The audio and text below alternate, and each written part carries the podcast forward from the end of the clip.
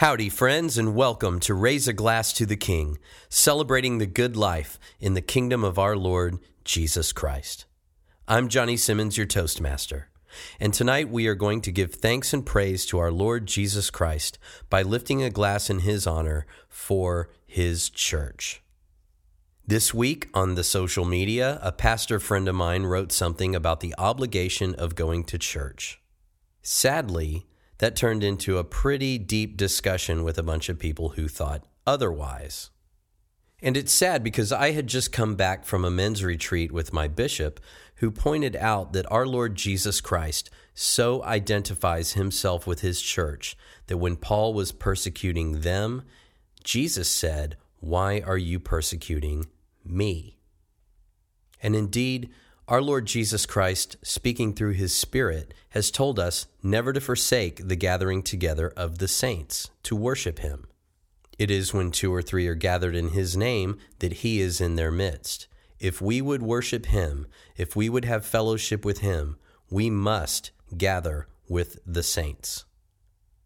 We are, as Scripture points out, one body united under one head, and no member of the body may say to another, I have no need of you. Now, this obligation is actually part of our Lord's great kindness to us.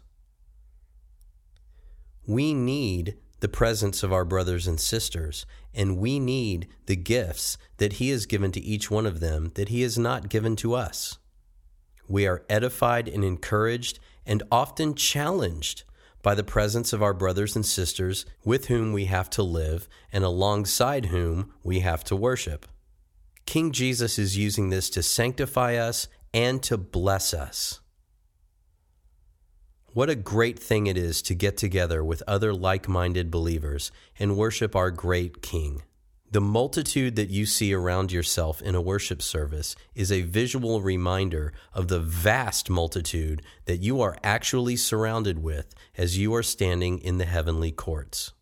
So, as we raise our glasses tonight, visualize the people that you see around you in church every week, and let's thank King Jesus for them. Here's to our Lord Jesus Christ, the head of the church, who has knit us all together as one body one with Him, one with the Father, in the power of the Holy Ghost. To gather with the church is to be gathered to Him. To the King.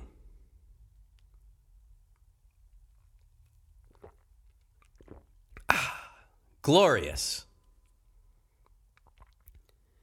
Thank you for joining me, my friends. I hope you have a great night.